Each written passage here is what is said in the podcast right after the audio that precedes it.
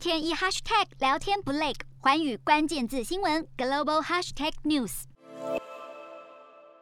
首先看到国内十五号新增六例本土感染，七十二例境外移入，没有死亡个案。国际疫情方面。美国单日新增八十万例，Omicron 席卷美国，打乱供应链，让部分超市货架空空如也。美国本周官方数据显示，Omicron 引发的新疫情在纽约和其他大城市开始减缓，但全美确诊住院人数还是创下新高。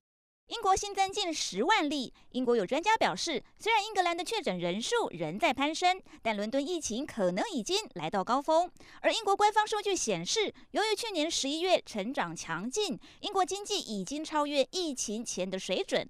法国通报三十二万例，政府表示，由于 Omicron 已经在国内蔓延，因此宣布放宽对英国旅客的入境限制。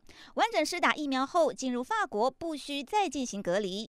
德国新增八万多例，创下单日新高。德国卫生部长建议要求十八岁以上民众强制接种疫苗，而疫情延烧让德国生技公司 BNT 参与研发的辉瑞疫苗在全球大卖，去年对德国经济成长贡献将近五分之一。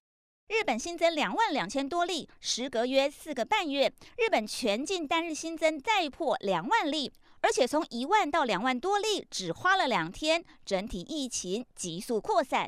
南韩新增四千多例，南韩国务总理表示，考量到长期防疫带来的不便，从下周起对私人聚会的人数限制将放宽至六人。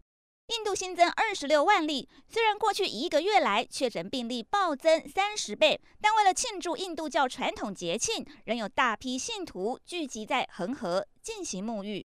印尼单日新增八百多例，印尼已经开始对所有成年人施打追加剂。当局也呼吁民众在未来几周避免出国，以阻止疫情蔓延。